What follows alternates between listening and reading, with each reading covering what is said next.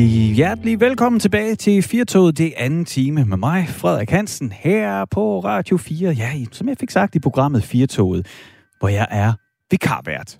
Det plejer jo at være, der plejer at være de sædvanlige værter, de plejer at være to, og så kan de ligesom øh, tale sammen og vende alle emnerne. Men jeg er alene på arbejde her i ferien, så jeg er dybt afhængig af jer. Jeg er afhængig af dig, der sidder derude, at du blander dig, fordi så har jeg rent faktisk nogen at tale med omkring de forskellige historier, som min producer Toge og jeg har legnet op til jer.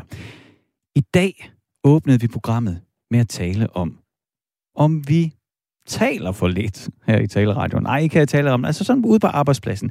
Taler vi for lidt sammen, og skriver vi for meget. Og det, det, øh, det emne har vi øh, taget op, fordi at der er nogle undersøgelser, der viser, at hver fjerde simple sms rent faktisk bliver misforstået. Det kan den jo i den ene eller den anden grad. Men du kender det sikkert godt, det der, som vi havde også Søren Jensen igennem til, som er ledelsescoach. Øh, han kommer jo igen lige om lidt. Øh, han var igennem til at fortælle, at jamen, det der kommer du snart, det kan tolkes på alle mulige måder. Der er nogle tolkningsting, og der er nogle forståelsesting. Men øh, det viser sig også, at 40 procent af sådan komplekse arbejds-e-mails, de bliver også misforstået i en eller anden grad. Så vi bruger altså en masse energi på at skrive til hinanden, men det er ikke altid, at budskabet når frem. Og det spurgte jeg derude, der lytter med lige nu. Hvad kan I genkende det? Er der noget i det her? Er der noget, øh, som du kan genkende fra din egen hverdag, at øh, ja, det er måske, vi burde tale lidt mere sammen, i stedet for bare at skrive. Og øh, hvis man blander sig i den snak, jamen, så kan man ringe på 72 30 44 44, altså 72 30 44 44, så er min producer Toge klar til at tage telefonen og sluse dig ind til mig. Men man kan også sende en sms, hvis man har en holdning, der lige kan skrives. Ikke? Det er nogle gange det hurtigere. det er bare meget sjovt i et emne, som handler om, at vi skal tale lidt mere sammen, om, og i stedet for at skrive sammen, jeg så beder jeg dig om at skrive, men gør det nu bare. Der er jo ikke nogen, der har sat nogen facitliste op. Så øh, hvis du har en holdning til det her, jamen, så send en sms til 1424 1424. Du skal bare huske, i din sms lige at skrive R og 4, altså ligesom i Radio 4, ikke? skriv R og 4-tal, mellemrum, og så ellers skrive din sms, så lander den i systemet, ellers så kommer den simpelthen ikke herind. Og det har Johannes gjort. Johannes, du har skrevet til mig, du har skrevet, politisk debat fungerer ikke på skrift. Det skaber kun skyttegrave og misforståelser. Virker knap, knap nok på tale. Se bare på DR2's debatten, debatten. Ej, hvor jeg vrøvler. Se bare på DR2's debatten, som stort set ender i skænderi næsten hver gang. Med venlig hilsen, Johannes. Og det synes jeg, det er en god øh, pointe, Johannes. For det første, så siger du, det Altså, skrift er ikke fungerer til øh, politisk debat. Jeg forstår godt, hvad du mener. Det bliver sådan lidt bup eller bup. Der er ikke rigtig nogen mellemvej. Men så siger du alligevel også, at det, det er på TV2, ikke? på DR2, når der er debatten, at det ender i skænderi hver gang. Og det tænk, jeg, har, jeg har det ligesom dig, Johannes. Når jeg ser de der ting, jeg vil sige, jeg bliver mindre og mindre interesseret i debat, fordi jeg synes faktisk aldrig rigtigt, jeg rykker mig, eller nogen rykker sig. Ved du, hvad jeg mener? Det er som om, der er bare nogen, der råber på den ene side, og så nogen, der råber på den anden. Jeg vil næsten hellere høre to tale, altså to, som jeg er dybt uenig i. Ikke? Jeg vil hellere høre dem tale sammen og være enige om noget, som jeg kan lytte til, og sådan jeg kan forstå, hvordan de tænker. Og det kan faktisk, det er sådan noget, der kan frygte mig. Ikke? Altså, hvis jeg hører øh, to, debat, tale, to, der er enige om noget, jeg er dybt uenig i, hvis de to, de taler sammen, så, så, taler de jo, så taler de med hinanden og bygger hinanden op. Og det giver mig faktisk ofte bedre forståelse, indsigt, end hvis jeg hører nogen, der er dybt uenige, som bare råber hinanden. Det bringer sjældent noget. Nå, men i hvert fald, invitationen den er derude til dig nu. Ring ind på 72 30 44 44, altså 72 30 44 44. Jeg kan se, at der er tre linjer, der ringer ind på samme tid, og jeg har kun én producer, det er Toge, så I skal være tålmodige, når I ringer ind. I bliver nødt til at ringe ind flere gange, så skal Toge nok tage den. Men når, når, når, når der er tre, der ringer, åh, han sveder derude. Det er også varmt i dag, stakkels toge. Men jeg bliver altså ved med at invitere, I skal bare ringe ind. Jeg synes, det er så dejligt, blander jeg. Og hvis der er sådan, du ikke kan komme igennem på telefonen, så send mig da en sms. Husk nu, det er til 1424 1424. Begynd din sms med R4 mellemrum, så lander den her. Velkommen til øh, anden time af Firtoget på den her solskins torsdag. Nu står jeg lige og padler, fordi at, øh, det er udover, at Togan skal tage imod opringninger for jer, så er det også ham, der skal ringe op til dem, vi allerede har aftalt, der skal være med i programmet. Men derfor så kan jeg jo godt forberede mig lidt. I første time havde vi jo den her snak omkring, ja, burde vi tale lidt mere sammen, i stedet for at bare skrive hele tiden. Og der havde jeg ledelses coach Søren Jensen til at ligesom uddybe og komme med noget omkring det. Og jeg lavede en aftale med ham, at han skulle være med igen her i anden time. Og det er simpelthen fordi, at han har skrevet en artikel, der handler om, at vi skal sætte tempoet ned på arbejdspladsen. Og den har han skrevet sammen med en kollega, Thomas Milsted. Øh, og så sker der simpelthen det, at lige inden at øh, Toga, nej ikke lige inden, altså for et par timer siden, så skriver Thomas Milsted, som skulle have været igennem nu her og fortælle om den her artikel, han skriver så, at øh, han har så dårlig forbindelse i sit sommerhus, at øh, om jeg ikke lige kunne tage fat i Søren. Så, så hvis du tænker, er det déjà vu? Kan det virkelig passe? Ja, det kan det godt. Søren Jensen, du er med i Firtoget igen. Velkommen til. Ja, tak skal du have. Jeg er da ked af, at du ikke hører Thomas Milsted. jeg er glad for, at du er med igen. Jeg synes, det var en fornøjelse at have dig med i første time, så jeg glæder mig til, at vi skulle ringe op igen. Altså, vi bliver på arbejdspladsen, Søren, men øh, ja. vi skal tale om noget andet. Altså, jeg, nu skal jeg lige tænke mig om. Jo, okay, prøv at høre her. Jeg blev færdig, jeg gik øh, fra folkeskolen til gymnasiet. Og øh, så øh, fra gymnasiet, så havde jeg så 10 år, hvor jeg troede, jeg skulle blive rockstjerne. Det blev jeg ikke. Men mens jeg troede, jeg skulle blive rockstjerne, så, øh, så havde jeg fast arbejde som pædagog, pædagogmedhjælper, underviser i hele den der sektor. Så blev jeg sådan relativt sent, 28 år, uddannet som journalist, og så fik jeg arbejde på Danmarks Radio, og nu er jeg her på Radio 4. Jeg kan sådan sige med nogenlunde sikkerhed, Søren, at jeg har arbejdet nærmest mere end fuldtid, siden jeg var 18. Og i alle de år, Søren, der har vi talt om det her stress på arbejdspladsen. Det er, nu skal jeg lige lave noget hurtig hovedregning, det er jo det er 28 år, Søren. I 28 år har jeg været med til at tale om stress på arbejdspladsen, og alligevel så sker der ikke rigtig noget. Hvordan kan det være? Hvorfor taler vi bare om det? Ja, det er jo et godt spørgsmål. Altså, jeg var selv med til at starte et videnscenter for arbejdsmiljø for en del år siden, og der blev lavet kampagner. Men sandheden er jo, at stresskurverne går den forkerte vej på alle områder i Danmark, ja. stort set. Så, så der, det går ikke den rigtige vej. Øh, og der kan man sige, at det forskningen peger på, øh, har, har peget på, det er, at, at tidspres er en af de vigtige årsager til, at folk oplever stress. Og det er altså ikke en parameter, der er gået ned. Det mm. tyder på, at vi bliver ved med at have mere og mere travlt, gerne vil arbejde mere og mere, at det er blevet en kultur. Søren Jensen, du er ledelsescoach. Det vil sige, at du hjælper vores chefer med at blive bedre chefer, bedre ledere. Hvad er det, øh, er det, er det dem, der gør noget forkert? Jeg, jeg kunne godt tænke mig at starte på et højt politisk plan, ja. fordi for ikke ret lang tid siden i på Christiansborg, så var der en fremtrædende konservativ politiker, der sagde, at vi havde en syg arbejdskultur inde på Christiansborg. De skulle vedtage coronaplaner, og de fik notater og skulle beslutte for milliarder på en nat. Jeg kan faktisk jeg kan godt huske det. det var, han sagde, det, det er umuligt ja. at nå at læse alt det her materiale og kunne tage en kvalificeret beslutning. Det er der bare ikke tid nok til. Altså tidspres. Og det, det kan man sige, når, det, når vi starter helt derop, en tidligere minister har udtalt, jeg ved godt, at vi har lavet lovgivning, man ikke kan administrere, så er det tegn på, at vi, vi har for meget pres på tiden, og at vi skal få mere tid til at gøre det rigtige og gøre det vigtige grundigt. Ja, men Søren, det er jo, det, det, hele min pointe med at, at, at, at, at tage dig med i begyndelsen af mit arbejdsliv, det er, at jeg, altså, det er, jeg, har, jeg har selv prøvet at have stress. Jeg ved, hvordan det er ikke at kunne sove om natten. Jeg ved, hvordan det er at vågne klokken tre og som det mest naturlige tage sin telefon og begynde at svare e-mails, uden overhovedet at tænke, hov, er der ikke noget galt her? Øh, og køre med høj puls og spise alt for mange hovedpinepiller. Jeg har prøvet det, så jeg ved godt, ja. hvad det er, vi taler om. Alligevel endte jeg der, ikke? Selvom at jeg, jeg tror, fra starten af ja. mit arbejdsliv vidste det. Hvorfor ender vi der? Jamen, jeg tror selvfølgelig har arbejdspladsen et ansvar. Øh, det er helt klart, og lederne har et ansvar for at tale til nogen, og ikke, ikke lave for hovedkuls beslutninger og, og sætte, sørge for at gøre det rigtigt. Men vi har også alle sammen hver især vores ansvar, jo ikke? Det har vi. Vi, vi, vi er jo nødt til øh, at sætte tempoet lidt ned øh, over nogle gange og gøre tingene lidt bedre. Øh, vi lever også i sådan måske sådan lidt 12 hvor vi alle sammen vil, vil gøre det super godt. Øh, men nogle gange er fire måske godt nok. Vi skal måske tale lidt mere om, hvornår er det, vi vil gøre tingene rigtig godt. Og hvad der er vigtigt. Hvad er det for en grundholdning, du tror, vi skal rokke ved?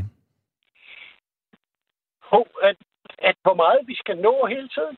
Mm. Øh, og på, at vi er nødt til, altså helt apropos vores digitale samtale, så går det digitale hurtigt. Vi skriver, vi, vi mailer hurtigt til hinanden, og der er vi nødt til at sætte tempoet lidt ned og prøve at prioritere det vigtige. Det vigtigste. Mm. Øh, det tror jeg simpelthen er et, et afgørende ting. Og så, og så skal vi, fordi at vi er et breaking news-samfund, hvor alting går stærkt, og nyhederne ruller hurtigt, og inden vi har set os om, så bliver der lavet en ny lov, og der skal laves en ny reform, så er vi nødt til at prøve at, at få lidt mindfulness ind i hverdagen. Vi er nødt til at prøve at alle sammen at, at stoppe og, og trække vejret og tage en pause mm. og, og få lidt stillhed, lidt eftertænksomhed i det, vi laver. Ja. Og det tror jeg faktisk gælder både på arbejdspladsen i en god pausekultur. Der er en, en mand, Bastian Aargaard, der har skrevet en bog, der hedder Støjfri Ledelse. Der er mange, der taler om de her ting, men vi gør ikke nok ved det. Det, det er det. Altså, og det er derfor, at jeg godt gider at tale med dig, Søren, omkring øh, stress igen og igen. Fordi, altså, jeg, altså, det er jo virkelig, jeg synes, jeg synes jo ikke, det er et emne, vi mangler at debattere. Og, øh, og lad mig give dig et andet, en, en, et andet eksempel. Ikke? Jeg har cirka 8 kilo for meget fedt på kroppen og de sidder ret træls lige på maven. Så, øh, så, så, så, så har du begyndt at få en idé om, hvordan jeg ser ud fysisk. Ikke? Jeg ved godt, at jeg burde have lidt flere muskler, og en lidt lavere fedtprocent. Ikke nok med det, at jeg ved det, Søren. Det kan jeg se hver dag, jeg kigger i spejlet. Så kan jeg se, okay, det burde jeg gøre noget ved. Jeg ved også, at sundhedsmæssigt, der vil det være en fordel. Jeg gider da godt have børnebørn engang. Jeg gider da godt leve længe. Så jeg har også et incitament til at gøre noget ved det her. Ikke nok med det, Søren. Jeg ved også, at hvis jeg motionerer mere og spiser sundere og mere kontrolleret, så vil jeg få den krop, jeg gerne vil have. Alligevel, så gør jeg det ikke. Hvorfor ikke, Søren? Jamen, jeg tror, at her er vi enige. Der er både noget individuelt og noget fællesskab. Ikke? Øh, arbejdspladser, og det er en ting, og det individuelle, det er en anden ting. Og der, der er vi alle sammen jo nødt til i vores liv øh, at prøve at, at, at, at finde ud af, hvad er det egentlig, vi gerne vil, og hvordan opnår vi det, den værdi ved det. Og der tror jeg, vi, vi skal vi skal passe på, at vi ikke bare løber afsted med tidens tempo. Vi skal, vi skal alle sammen lige vende os til at, at trække os lidt tilbage en gang imellem. Mm. Der er mange. Der er mange. Ved du hvad, der er, der er Harvard har lavet amerikansk ledelseslitteratur, øh, som taler om mindful organisationer og ledere. Mm. Øh, det her med, at, at alting skal gå så stærkt, vi skal nå så meget, det her med lige at sørge for at være lidt eftertænksom en gang imellem, det tror jeg er en afgørende ting. Og hvordan du så individuelt kommer videre med det, du har, ja, det, det vil jeg da anbefale dig at gå til en coach om. ja, men så er det godt, at jeg er færdig dig så. Altså, det, nu siger du, at, at det begynder med, at, øh, at vi skal alle sammen gøre noget. Ikke? Altså, øh, ja. men, men så nu, hvis jeg nu skal blive den der vægtproblematik, så skal jeg fortælle dig, at jeg, øh, ligesom så mange andre i coronatiden, jeg har fået hund. Det kan jeg øvrigt anbefale alle. Det er stor optur at have en hund. Jeg er meget, meget, meget glad for vores hund. Tænk, at man lige pludselig kan få sådan et nærmest et nyt familiemedlem. Øh, den her hund, ikke også? På et tidspunkt, der er vi væk i længere tid, min kæreste og jeg, så øh, hunden den får øh, 10 dage hjemme med mine svigerforældre. Det går også fint, for den er rigtig glad for mine svigerforældre. Det tror jeg også, den er, fordi der spiser den lidt mere og måske lidt bedre, end den gør hos os. Så efter de der øh, 10-12 dage, der kunne vi godt se, at den har taget lidt på. Så løsningen var enkel. Jeg gav den bare lidt mindre mad. Og øh, i løbet af kort tid, så havde vi en sund og rask og slank hund igen. Ikke? Min pointe med det er, det var, at jeg gik ind og tog ansvar for hunden, og satte nogle rammer for den hund, som den blev sund i. Er det her ikke noget, der skal komme fra vores chefer? Det er det. På arbejdspladserne skal lederne den grad, at man kan sige, når, når vi har talt så meget om stress i 25-30 år på arbejdspladsen, og det går den forkerte vej, og når politikerne på Christiansborg taler om en syg arbejdskultur, så er det klart, at der er et enormt ledelsesansvar, hvor man må sige, man bliver nok nødt til at kigge på, hvordan man indretter det snakker om psykisk arbejdsmiljø igen. Altså nogle af de her mus-samtaler og medarbejdertrivselsundersøgelser.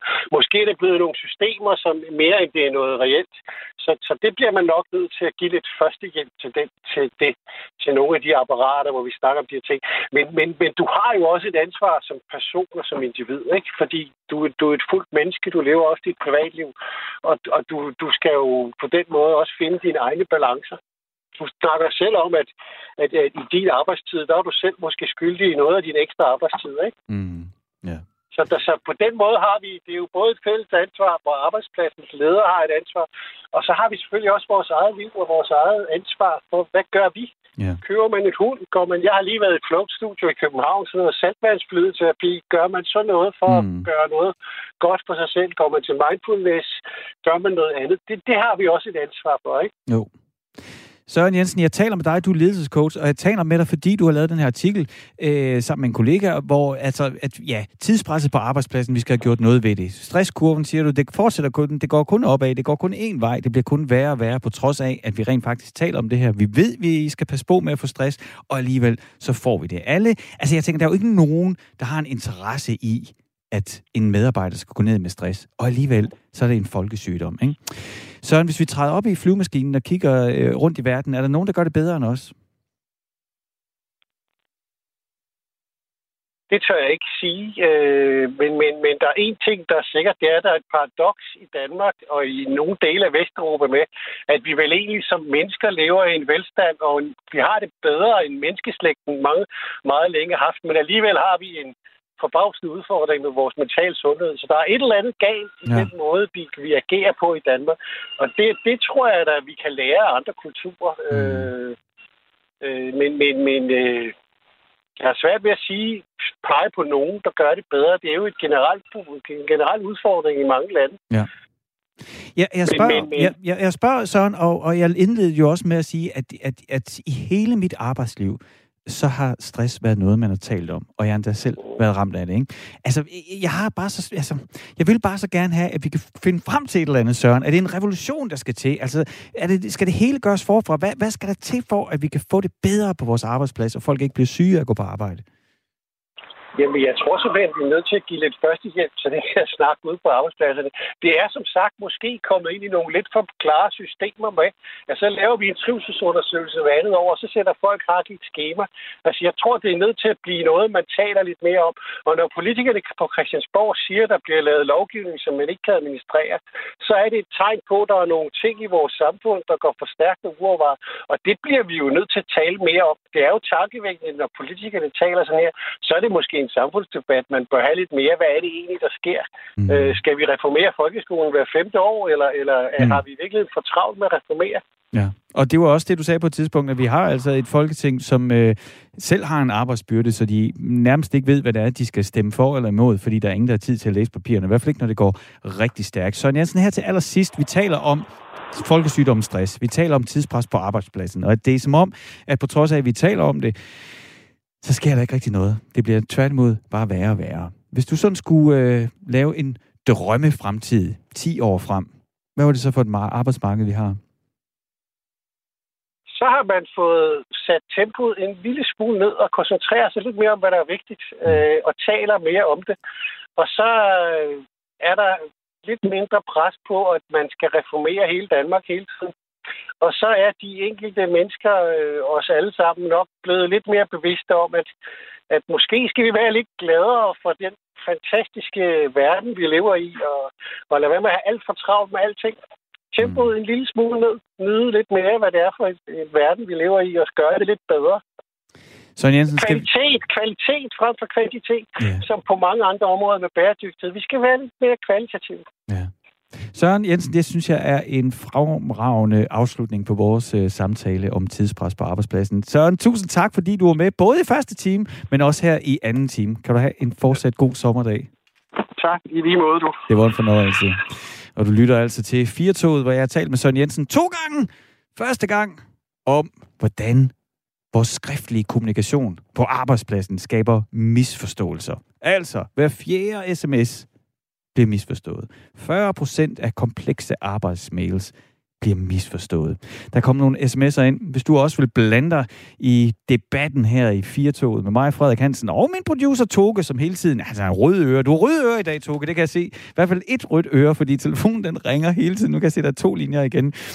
Hvis du også øh, vil ringe ind og stresse Toge, nej, du stresser ham ikke. Han nyder det. Han nyder at tale med jer, og det gør jeg også. Så skal du ringe på 72 30 44 44. Nummeret her ind til producer Toge, det er altså 72 30 44 44. Og hvis du vil sende en sms, ja, det kan være om hvad som helst, men det er jo selvfølgelig sjovest, når det er det, vi debatterer. Så skal du sende den til 1424, altså 1424, og skal du huske at begynde din sms med R4 mellemrum. Og Carsten, han har sendt en sms, han skriver, læs bogen Søvdu-arbejde af Dennis Nørmark. Den besvarer alle jeres spørgsmål. Jamen tak for tippet, Carsten. Det bliver jo selvfølgelig ikke lige nu, mens jeg I, I er i æderen, men øh, den ryger på to-do-listen. så er der kommet en helt anden sms her, men den tager jeg med alligevel. Jeg fik jo lige afsløret, at jeg har fået hund. Så er der en, der skriver her, mange burde ikke have hund. De sms'er alligevel konstant, når de lufter deres hund. Og den læser jeg altså op, fordi det er jeg fuldstændig enig i. Altså, når jeg, altså for, ja, jeg er rigtig glad for den hund, vi har fået. Men jeg nyder også at gå tur. Og det er jo rent faktisk, altså, når man går tur med sin hund, så skal man være koncentreret. Og det er jo der, man har øh, noget samvær med sin hund, og kan lære den forskellige ting, og lære den at gebære sig. Og, og jeg bliver altså også irriteret, når jeg går forbi andre, der har en hund, og så går de og kigger ned i deres telefon, som om, at det bare øh, den der hund, den skal bare trækkes rundt. Det skal være en fornøjelse at gå tur med sin hund, så derfor så læste jeg altså lige den sms om, bare fordi jeg er ærlig. Og det er jo det, jeg kan gøre, når jeg er vært. Men det hele handler ikke kun om mig. Jeg har sagt det hele ugen. Jeg kommer til at sige det i morgen, og jeg også vil være artsvikar i næste uge, der kommer også til at sige det. Producer Tog og jeg, vi har lavet et hul i sendeplanen. Et hul til jer. Er der noget, du brænder for? Er der noget, vi ikke taler om i medierne? Er der noget, du ved, som alle andre også burde høre? Så skal du ringe herind. Så kan det være, det er dig, der får det hul, vi har i sendeplanen. Og telefonnummeret det er som sagt 72 30 44 44. Og Jannik, du har ringet 72 30 44 44. Hvad skal vi tale om? Velkommen til. God. Er du med, Jannik? Hej. Hej. Hallo. Hey, hallo, hallo. Hallo. Ej, Jannik, der, der, Jannik, der er virkelig dårlig forbindelse. Må jeg lige prøve at høre dig igen? Kan du høre mig Nej. Jannik, prøv lige, øh, vi lægger lige på, og så padler jeg, og så, øh, Jannik, hvis du kan høre, hvad jeg siger, så læg din telefon, læg på, læg øh, telefonen på, og så ringer Toge dig op igen. Og Jannik, han, øh, jeg ved ikke, jeg ved ikke, hvad det er, vi skal tale om. Jannik, han er en af, af jer, en, af, en lytter, der har ringet ind for at gribe det her hul, vi har i semmelplanen, og fylde det ud. Nu prøver, nu kan jeg se, at jeg kigger gennem glasruden. Toga, han er igen på telefonen, det er han hele tiden, og han ringer, jeg tror det er Jannik, han ringer og lige tester forbindelsen. Og sådan er det jo altså med de der mobilforbindelser. Det ene øjeblik, så lyder det helt godt, og så er der hul igennem, og så bevæger man sig måske 3 meter, eller en antenne skifter til en anden, eller hvad ved jeg, og så lige pludselig, så er forbindelsen dårlig. Nu kigger jeg ud på Toge, han sidder og arbejder, og skal jeg prøve at åbne? Jannik er der igen. Jannik, velkommen til Firtoget. Kan jeg høre dig? Ja, jeg kan i hvert fald høre dig. Og jeg kan høre dig. Sådan. Så fik vi løst det. ja, men det kan være, at telefonen er lige så nervøs, som jeg er, for det er jo ikke hver dag, man ringer til radioen. Nej, men ved du hvad? For det første, ja. Jannik, sådan. Prøv at tusind tak, fordi du ringer ind, og du gider at lege ja. med, når nu Toge og jeg, vi laver et hul i sendeplanen. Hvad er jeg det, har du... taget mig mod til det. Ja, men det er så, det ved du hvad, altså, øh... så lad os tage det stille og roligt. Vi har ja. den tid, der skal til. Jannik, hvad er det, ja. du gerne vil fortælle mig? Jeg, øh, jeg har slået Det er jeg ked af. Øh, det har jeg haft i mange år. Nej, men ja. det har faktisk aldrig gjort mig så lykkelig, fordi førhen, da du snakker om stress, ja. øh, der var jeg selv stresset øh, på grund af arbejdsmarkedet. Så fik jeg konstateret slås, og jeg husker den dag, jeg endelig fik det efter tre år, øh, der var jeg lykkelig. Okay. Fordi så vidste jeg, hvor jeg var henne i verden, og hvad der skete med min krop. Okay, altså det er ligesom øh, det der med at få en, en diagnose, og så en, en ja. ro, der følger med, så okay, nu ved jeg, hvad jeg har. År. Ja, okay, det, det forstår år, jeg. Jeg fik den der. Men, men det, jeg ringer for, det er fordi, at jeg har jo været på arbejdsmarkedet også en del år, og er det stadig også lidt. Mm-hmm. Øhm, og jeg, jeg øh, har desværre været ofte på sygehus. Mm-hmm. Og så lægger jeg mærke til, at øh, hvor svært det er. Altså, det er Oslo ruspatienter imellem, dem snakker jeg med rigtig meget, og for at finde ud af, hvad er der behandlingsmuligheder i vores danske samfund. Ja. Og så for at gøre en rigtig lang historie kort, så øh, kan man få, jeg kan ikke huske, hvad det hedder på latin, men man kan få en el-stimulansbehandling igennem foden, der går op til blæren, hvis man har en overaktiv blære. Okay. Og sådan så man mennesker ofte, at man ikke behøver at gå så ofte på toilettet. Ja, ja. Ja, undskyld, hvis jeg, jeg ved ikke, om man må sige sådan noget i radio. Det må man Men, gerne. Du, at, prøv okay, at høre, det, det, det, altså de her minutter, det er dine. Du kan sige lige, hvad du Godt. vil. Øh, behandlingen er billig, men mm-hmm. øh, for at komme op og få lov til at få den behandling, så skulle jeg igennem min egen praktiserende læge, der aldrig har hørt om det. Det brugte ja. vi lige 20 minutter på. Og den korte vision, så er jeg op til Roskilde sygehus, og deroppe der sidder der en læge, der sidder en, der vil læge, der sidder sygeplejersker, og så begynder de at snakke om, at jeg skal have en, den der pacemaker-behandling, Aha. operation nedblandet. Og så siger jeg, det skal jeg, det skal jeg ikke. Jeg siger det på en pæn måde. Mm-hmm. Øh, men det var det, der var vores plan. Og så siger jeg til det skal jeg ikke have. Så endelig efter en halv times diskussion lykkedes det mig at få henvisning videre til det næste sygehus, hvor de her er det eneste sted i Danmark, de laver det, det er på Svendborg sygehus. Okay, Jannik, jeg, bare lige, opsummerer bare lige, så jeg er med her. Ja. Først går du til egen læge, så ja. bliver du sendt videre til hospital. Der skal du igennem de vil alle mulige andre ting. Endelig hører de efter ja. dig, og så ender du så på Svendborg Hospital. Okay, du er ja. tredje sted nu. Godt, jeg er med. Og så har der været en masse imellem. Ja. Men det korte og langt, den her behandling koster cirka de der 500 kroner per gang, og den skal jeg gennemsnitligt have, når jeg øh, har fået de første 12 gange, så derefter cirka hver fire uge okay. resten af mit liv. Ja. Den koster cirka 500 kroner per gang, det vil sige små 5.000-6.000 om året. Det lyder overskueligt. Men, ja, men de vil have givet mig den anden, og den koster cirka, har jeg fået oplyst af lægerne, cirka 250.000, og det er ikke sikkert, den holder mere end måske maks 10 år, så skal jeg have en ny igen, hvis jeg er heldig og kan få det, og min blære ikke er fuldstændig ødelagt. Uh-huh. Der er allerede prisforskel der. Ja. Og så siger jeg til dem, hvorfor dævnen henviste de ikke til mig til det der første gang? Ja. Det har sparet systemet en masse penge. Der er mange mennesker, i stedet for at få piller, og jeg ved ikke hvad, så kunne man have fået den behandling, og den virker på 80 procent af menneskerne, okay. der får den. Så, så, det er mange. Janik, er, er din pointe, det er, at, øh, at vi simpelthen spilder penge i vores sundhedssystem, fordi vi ikke kigger på prisen. Aha. Det er jo, det er jo helt, ja, der er mange steder. Jeg, altså, jeg, jeg, jeg vil komme med to eksempler i dag. Ja? Det samme gælder også, at nu har min far, desværre lever han ikke mere, men han var betjent og har været det i mange år. Altså, jeg kender stadig mange af hans kollegaer mm-hmm. af de gamle. Jamen, altså, man ved jo ligesom med skat, jo flere betjente du fyrer, øh, jo mindre skattefolk der er, jo mere bliver der snydt, og jo mere stærkt bliver der kørt. Lige i øjeblikket er der cirka 50.000 biler i Danmark, der kører rundt uden at have betalt øh, forsikring. Og øh, man ved jo godt nu, at skat, det var en dum idé at fyre så mange mennesker. Hvis du fik endnu flere betjente ud på gaden, i sidste ende vil kriminaliteten falde, øh, hvad det hedder, dødeligheden vil falde på motorvejen. Det vil sige, så vil sygehusvæsenet og systemet spare penge. Mm-hmm. Og så kunne man fortsætte hele vejen rundt. Ja. Okay, og så, så, så man, man går så meget op i penge i dag, politikerne, at de hæver skatten. Vi, vi har penge nok. Ja, ja. Så Jannik, din pointe det er, at der var så mange ting, som vi kunne gøre. Altså, det ikke nødvendigvis handler om at privatisere effektiv- eller effektivisere, men egentlig bare helt kigge på, hvad koster det, og hvad koster det, og så bare ja. gøre det ordentligt fra begyndelsen af. Er det det, du siger? Ja, altså jeg, vi, har, vi har en masse kroniske sygdomme. Mm. Jeg kunne godt tænke mig, at der blev lavet en instruktionsbog over hver eneste kroniske sygdom. Det er blandt andet også noget, der giver mig stress. Det er, nu er jeg i gang med at søge min tredje handicapbil, og gud skal lov, jeg kan få lov til det i Danmark. Ja. Det er jeg meget taknemmelig for. Mm. Og øh, hver gang skal jeg op og have en speciallægerklæring, der koster systemet 50.000 som det første, for at finde ud af, har du stadig sklerose? Er du rask?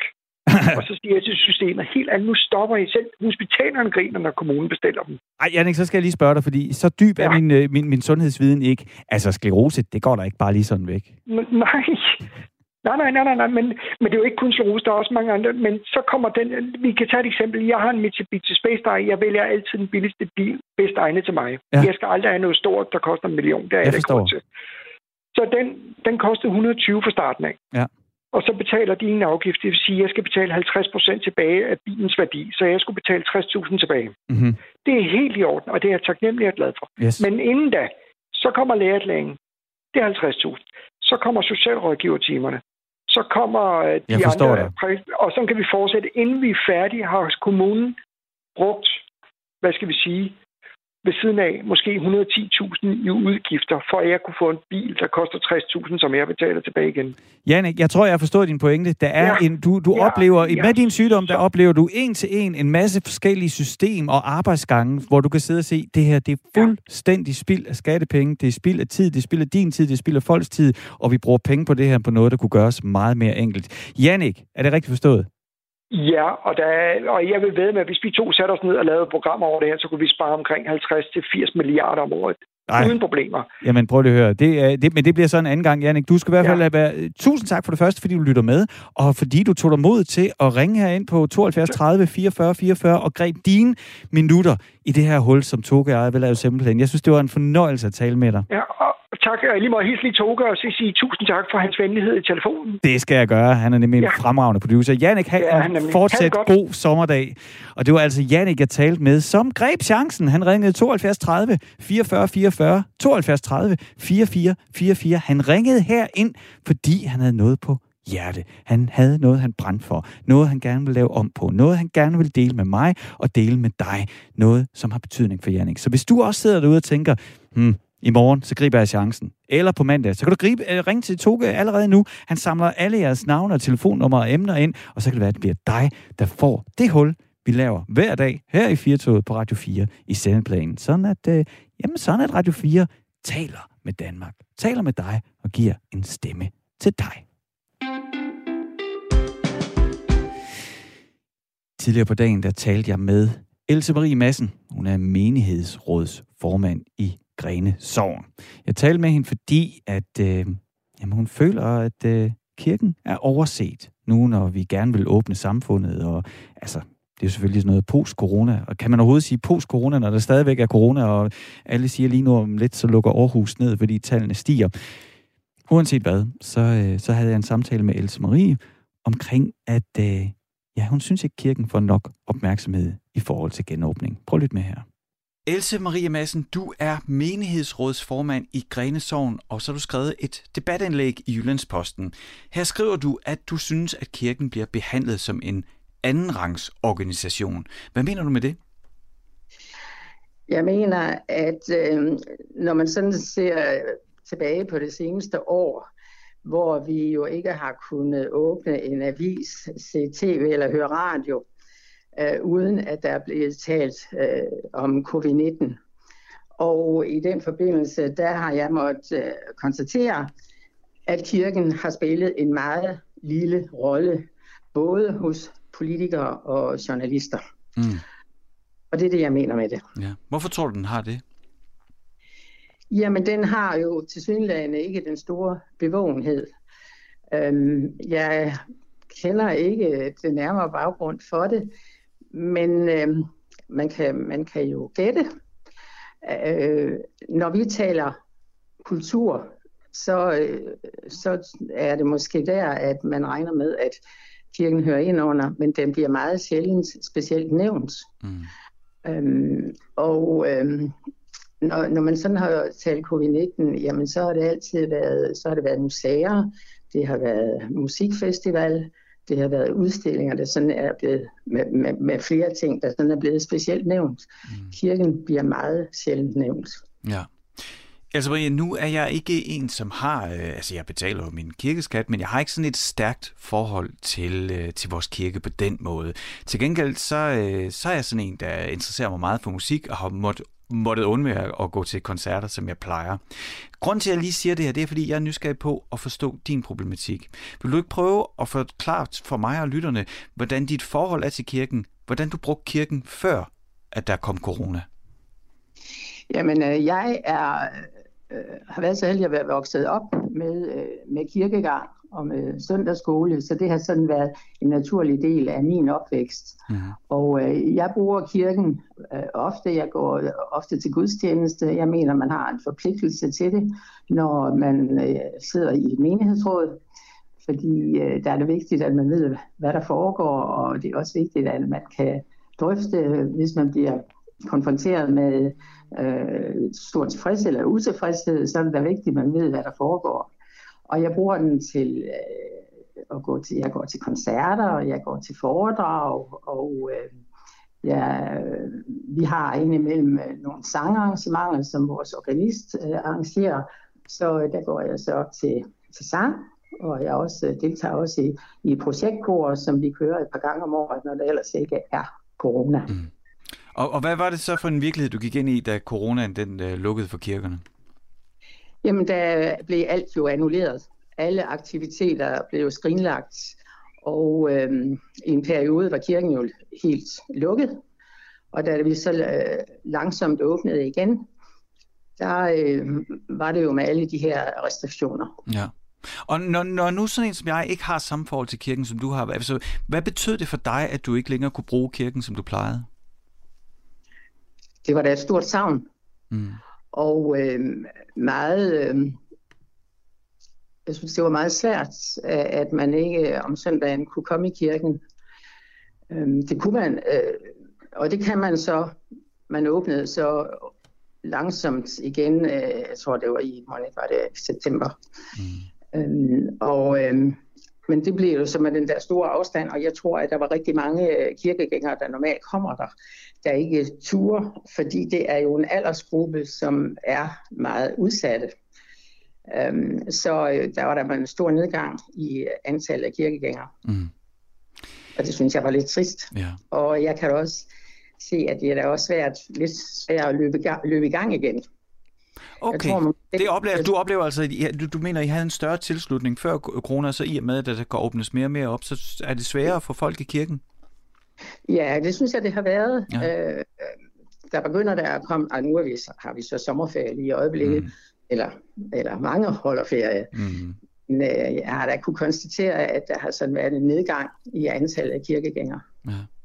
Det kan jeg fortælle, tror, det, det, det, det oplever koncertbranchen også i, i nogle henseender, at øh, man ligesom havde håbet, nå, nu kan vi åbne op igen, men der er ikke helt den samme tilslutning. Hvorfor tror du, det er svært for folk at ligesom komme i gang igen? Hvad er det, der ligger og, og, og dæmrer? Jamen, jeg tror da måske også, at det har noget med vaner at gøre. At man, ja. kommer, ud af vanen, at man kommer ud af vanen. Mm.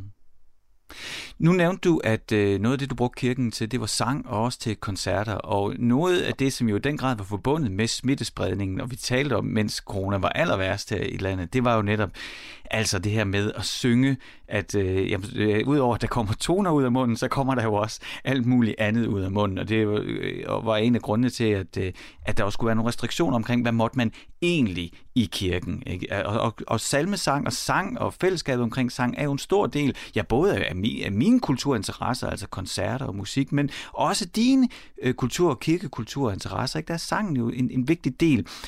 Jeg bliver nødt til at spørge dig, Else Marie, når du så, øh, nu der har været EM i fodbold, ikke?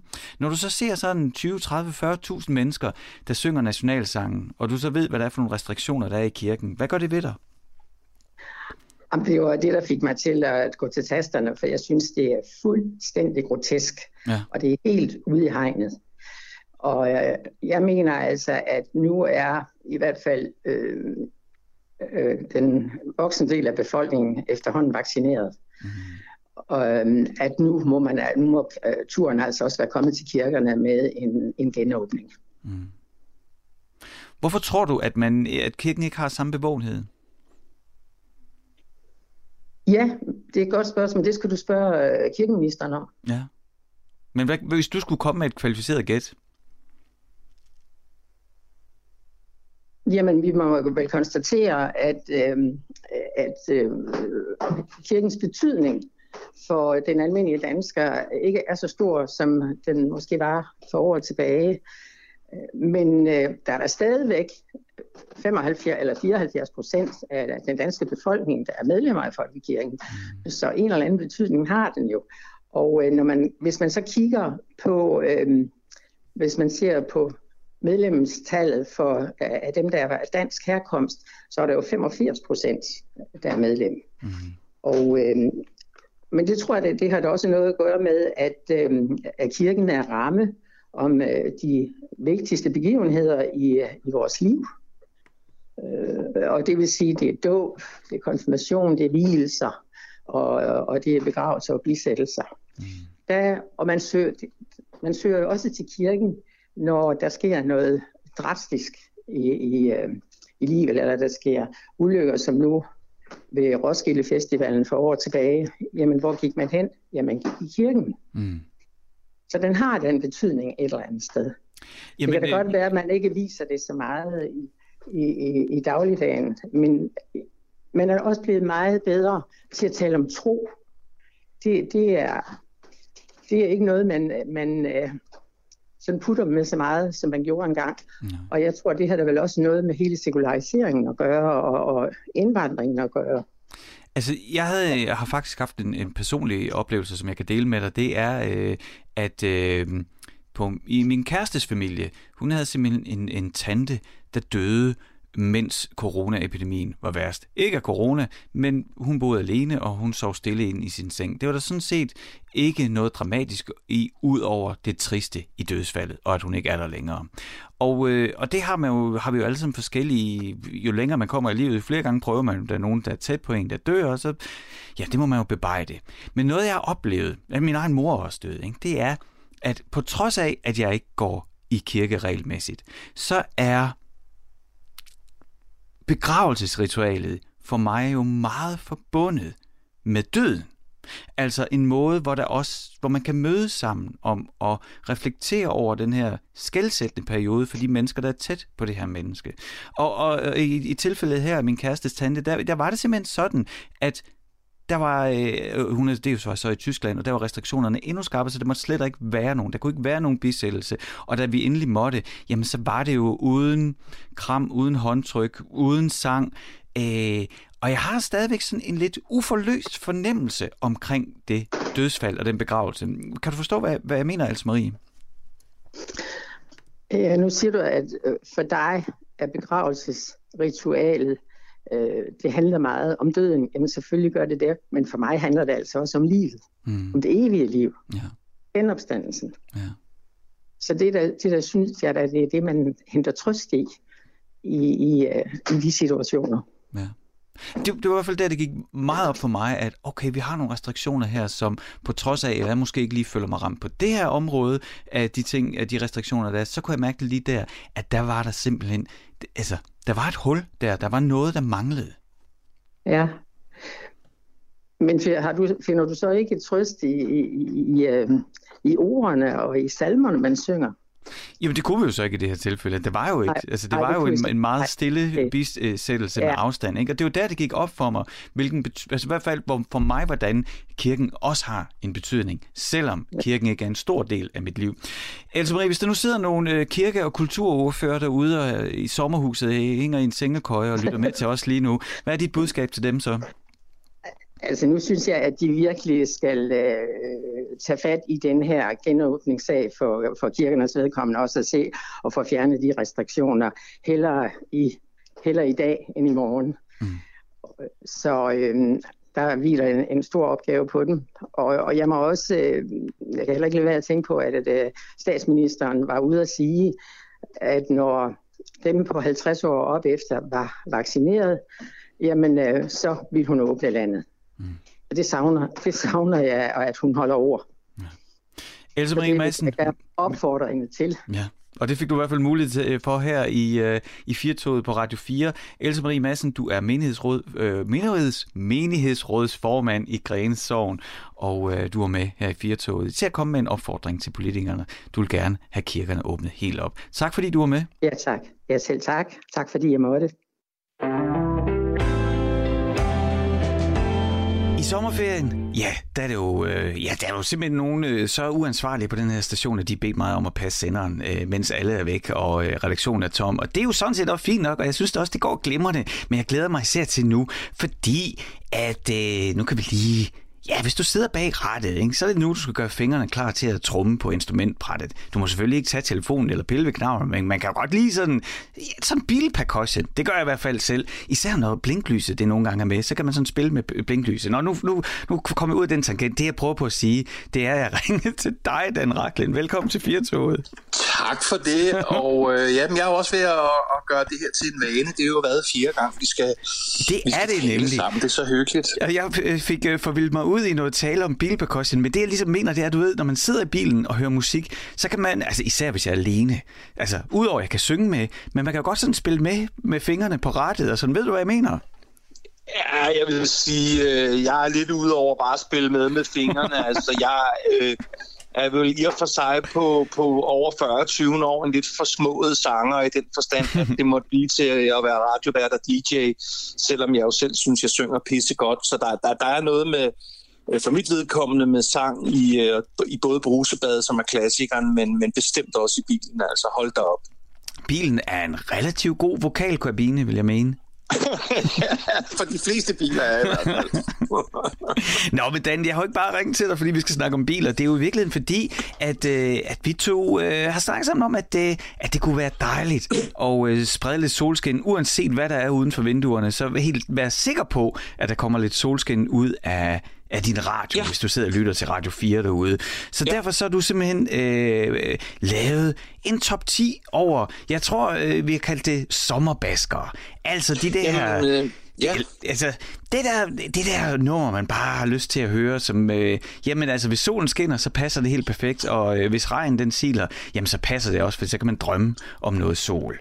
Hvad har, du, hvad har du med i posen til os i dag, Dan? Jamen altså, listen skal byde på, på overraskelser og ting, man måske ikke lige havde tænkt. Øh, så det er både gammelt og nyt, og både dansk og udenlandsk. Og, øh, og, og ved du hvad, Frederik, jeg har sgu... Jeg har taget en af, af øh, sidste års største danske hits, øh, Solværv med Lord Siva. Nå.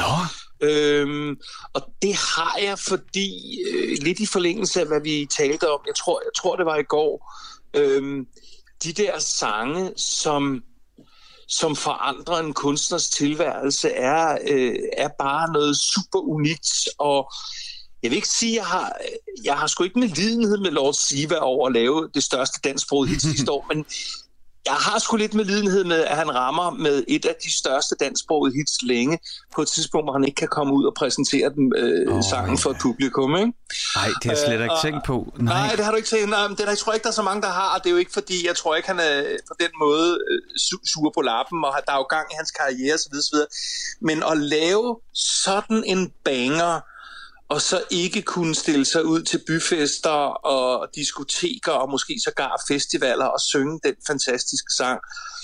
Ja, det, det er sgu en lidt tung skæbne, og jeg håber ved Gud i himlen, at folks hukommelse rækker øh, så langt, så, så herr Lord Siva kan komme ud og synge Solværv ved, ved en senere lejlighed. Øh, Solværv er jo i øvrigt en sjov historie, fordi den originalindspilning er jo med Humørexpressen, og Humørexpressen er jo det her sjove moderne danstoporkester, som jo blandt andet tæller Farfar ja. og, øh, og Chapper, som nogen måske kender fra børnetv, yes. som nogle af medlemmerne, øh, altså sådan den lidt yngre generation, som har taget deres take på, på dansktopmusik. Det er jo dem, der har lavet originalversionen, og så kommer der så den her helt fantastisk svingende version med Lord Siva, som jo øh, som rydder øh, tavlen i forhold til de dansksprogede hits fra omkring et års tid siden.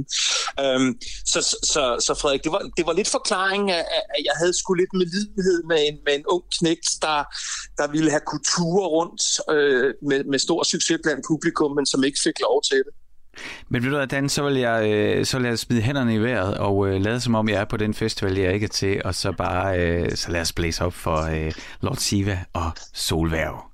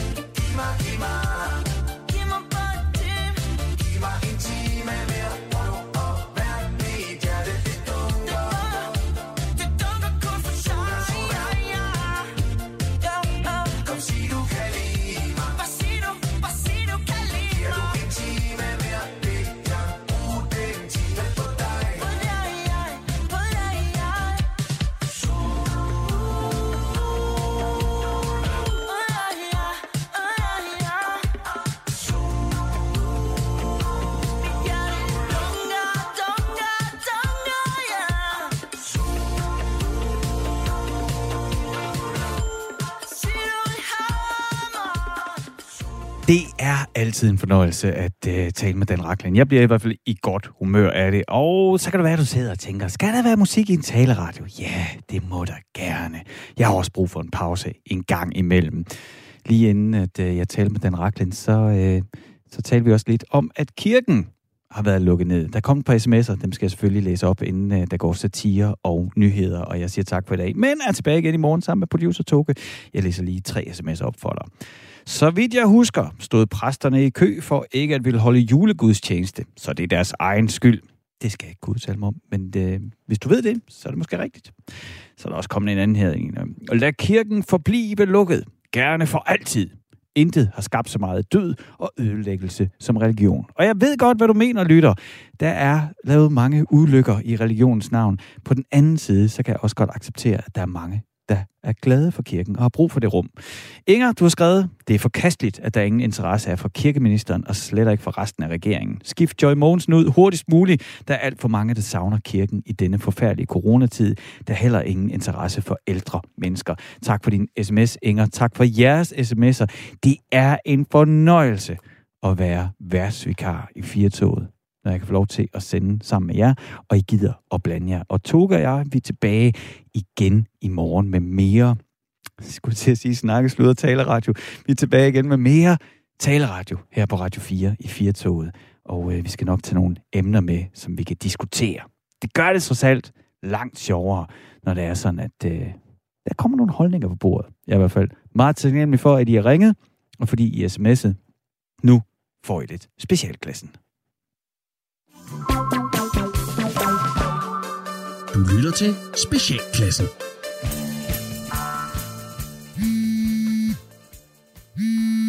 Ja, det er Jonas. Hej Jonas, det er Helle ned fra Bamsestuen. Hej Helle, er alt okay? Jeg havde bare en lille snak med Lukas Emil her oven på vores samtale sidste uge. Uh, ja, hvad, hvad, hvad tænker du lige på? Om det med, at far ikke har et arbejde mere. Uh, altså, nej, har, har du snakket med Lukas Emil om det? Ja. Hvorfor? Altså, nej, jeg, jeg mener bare, hvordan, hvordan kom det lige op? Nå, men jeg trak ham lige til side, og så fortalte jeg ham, at det hele nok skal gå. At det nok skal gå? Ja, og sagde til ham, at han ikke skulle være bekymret, for jeg er sikker på, at far nok skal finde et nyt job rigtig hurtigt. Ja, okay, men hvor, hvor, hvorfor sige det til Lukas Emil nu? Altså, han, han ved jo godt, at jeg er blevet fyret, og, og jeg er meget opmærksom på ikke at sprede øh, negativ energi, sådan som vi snakker om i sidste uge, ikke? Ja, men det er, jo, det er jo vigtigt for Lukas Emil, at han ved, at vi også ved det. Ikke? Og at der ikke er noget, altså der slet ikke er nogen skam omkring det at miste sit arbejde. Nej, det tror jeg heller ikke, at han tænker. Altså det er klart, at han var lige nervøs først, hvordan vi skulle klare os med penge, men så fortalte jeg ham, det er der ikke nogen grund til bekymring. Altså, vi skal nok klare os. Ikke? Jamen, hvor er det fint, Jonas. Jamen, det er simpelthen så godt taklet, det der. Øh, tak. Ja, og ved du, det er blandt andet også derfor, jeg ringer, fordi jeg vil simpelthen bare rose sig for at dele din sårbarhed med os hernede på Bamsestuen. Jeg kender rigtig mange i din svære situation, som ikke vil have indrømmet deres altså, nederlag, sådan som du gjorde. Nederlag? Ja. Jonas, prøv at høre. Du vil slet ikke vide, hvor mange forældre, der lever bag en facade, som aldrig må krakelere. De tør slet ikke vise deres svaghed, men det tør du, Jonas, og det synes jeg er rigtig flot. Uh, ja, okay, altså jeg ved sgu ikke lige, om det er, det er nederlag som sådan. Altså der er jo mange, der bliver opsagt, ikke? Og så især i de her tider. Det... Jo, jo, men det gør, det gør jo ikke din kamp mindre svær. Men ved du hvad? Bare rose dig for at være, være åben omkring din sårbare situation. Ja. Fordi så, så kan vi jo hjælpe hernede fra Bamsestuen, og jeg lover dig, at vi nok skal tage hånd om Lukas Emil, når du ikke lige evner det. Ja, det, det, er nok, det er nok lige sat på spidsen. Altså, jeg, jeg, jeg er meget fokuseret på at lede efter nyt arbejde, men jeg synes nok, at jeg evner at passe min søn. Jamen, ja, selvfølgelig, Jonas, selvfølgelig. Det var på ingen måde for at, at fremhæve øh, svaghederne i din børneopdragelse. Altså, jeg beklager, hvis det kommer sådan ud. Du skal bare ja. vide, at vi har til at gribe Lukas Emil, når du falder. Ja, ja, men altså, jeg har et par samtaler i næste uge, så forhåbentlig så falder jeg slet ikke. Nå, nej, hvor fint, ja. hva'? Det er jeg glad for at høre. Men ved du hvad? Se det på den lyse side, Jonas. Ja. Nu får du mere tid til at være sammen med din søn. Det er sommer, mm. og måske du bare lige skal, ja, skal tage dig tid til at holde Lukas Emil hjemme. nogle dage, ikke? så I to rigtig kan hygge og have nogle, sådan nogle ja, drengedage, nu hvor du ikke har øh, noget andet, der kræver fokus. Ah, ej, jeg, jeg, jeg har jo rimelig meget fokus på at finde et nyt job. Ikke? Men, øh, men, men jo, det, det kan godt være, at jeg henter ham lidt tidligere her den næste tid. Jamen, det er jo op til dig, Jonas. jeg ved bare, hvis det var mig, som havde fået mere tid i gave, så ville jeg bruge den sammen med min Camille. Men altså. Igen, det er jo op til dig. Hvad ved jeg? Jeg er jo bare pædagog, ikke? Men pøj, pøj med det, Jonas. Hej, hej.